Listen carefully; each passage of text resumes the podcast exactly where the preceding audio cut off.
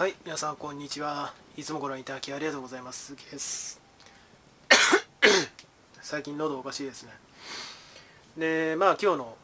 相場に向けての状況整理なんですけど、まあ特に新しい材料はないと思います。まあ強いて言えば昨日フォン、えー 4MC がありましたよね。で、うん、まあそれが唯一かなというふうには思っています。で自己紹介に関しては概要欄貼っておりますのでどうぞそちらをご参照ください、まあ、多くの方は昨日のパウエルの発言で SLR に関する、まあ、預金準備率の引き下げをするの措置を解除するのかどうか。いうことのアナウンスメントがあるのかなというふうに見てた方が多いと思うんですよ。でも実際にはなかった。で、まあ、ホールドしてらっしゃる方々からすればまあそれ自体は好材料というふうに見られたのかな。でさごその発言があった午前3時の直後まあそこそこ上がりましたよね。ナスダック中心に。でまあ僕も、えーこういうのなんていうのかな。あの試しにねあの若干買ったものもあったわけですがまあほとんどキャッシュの状況です未だ。でただあのー債券のショートに、えー該当するポジションは僕はそこそこ持ってます。でまあ一概に株と債券って完全に連動するものではないし別の商品ではありますから、まあ、密接なつながりはありますけれどもまあ債券であれば基本的にはあの国の判断のみで売買ができるのでシンプルですよね。だ全体像をよを見ることが、まあ、僕は昔から得意であの細かすぎることを見るの苦手なんですよね。まあ、そういう意味ではあの株のピその銘柄のピッキングなんかよりははるかに自分には向いてるかなと思って債券のショートを入れてますね。で実際今の時点で今の時点ですよ、えー今は 木曜の5時過ぎですね。ちょうど証券会社によってはプレがの売買が始まっている時間ですまあ僕はできないんですけど。お利回りはね結構上がっています。まあどの年限の国債かどうかっていうのはよらずですね。全部上がってますね。午前中の時点ではまああの2年ものなんかはマイナス12%とか随分乱高下してるなっていうふうに思ったんですが今はそういう状況ですね。であの長期国債に関してはあの企業の資金調達においてやっぱりその短短期国債の方が与える影響強いと思うんですよ。だからそこが僕があの株と債券の必ずしも連動しないというところを申し上げたところで僕のそのショートしているのは主に長期国債です。の利回りと連動するショートです。ねでまあそういうわけなのであんまり僕にとって短期国債は関係ないんですけどまあでも全体的に利回りは上がってますから、まあ、昨日と比べるとナスダックはやっぱり下がるのかなと。で実際先物ナスダック100は1%ぐらい現時点で下がってましたね。まあそんぐらいかな。まあ個別銘柄のピッキングとかまああのあそうか打診買いですね。打診買い。あの打診買いするにはいいタイミングかもしれませんけども僕はですね結構昨日がマイルドだだけななだけだっただけに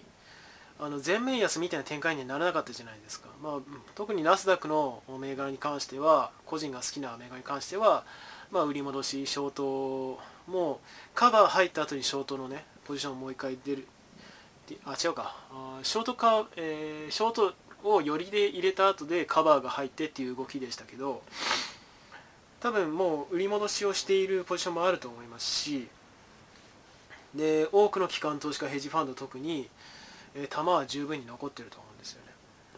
でこれがその SLR のに関連する発言があったならばもうとっくの昔に入ってると思うんですよ。でも今はそういう状況じゃない。で気になるのは昨日申し上げましたけどもスキューですね。ワイドです。スキューです。ディストリビューションのおまあ一つの指標ですけど統計学で使うね。でまああの感じていらっしゃる方がいらっしゃるかどうか分かりませんけどもそのディストリビューションが意味するところっていうのはそろそろポジションが溜まってきてるなっていう全体としてですよ、えそういう状況なわけですよ。で僕はそれを、まあ、これ逆張りって言わないと思いますけど懸念してほぼキャッシュに戻してやる。でかつ最近のショートを入れてやる。こういう状況なわけですね、まあ、言い方を変えると僕もナスダックほんのちょっとだけ持ってるんですけど両立てという言い方はできますね。あの要は相場全体が下げれば利回りは上昇するし上げれば株価は上昇する。でどっちに振ってもそのどっちかが上がるっていう状況にしてありますからその都度ポジションを部分的に利確してでまた取り直すっていうそういう戦略ですね。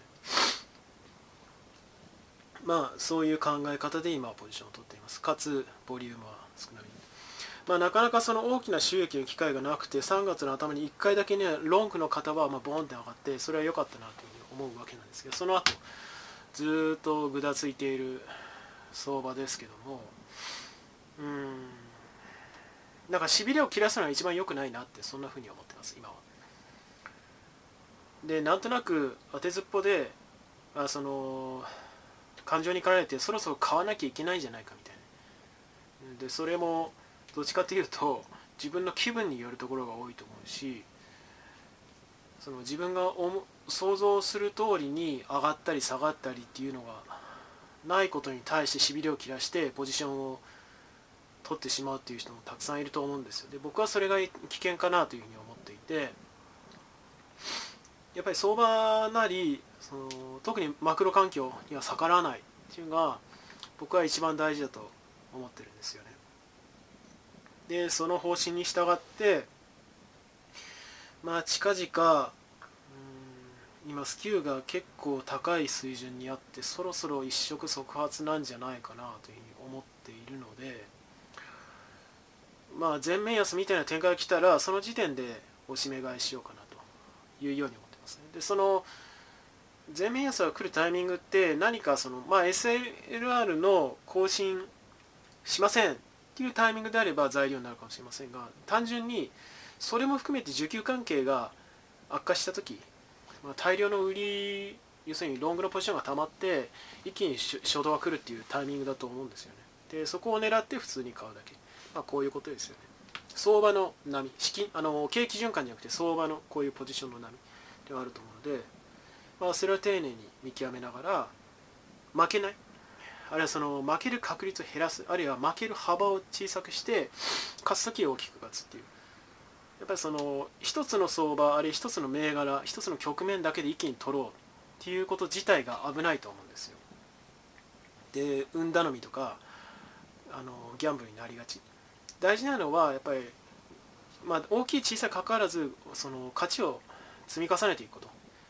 で負けないという状況を継続的に続けていくことそうすれば結果的に勝ちにつながる大きな勝ちになると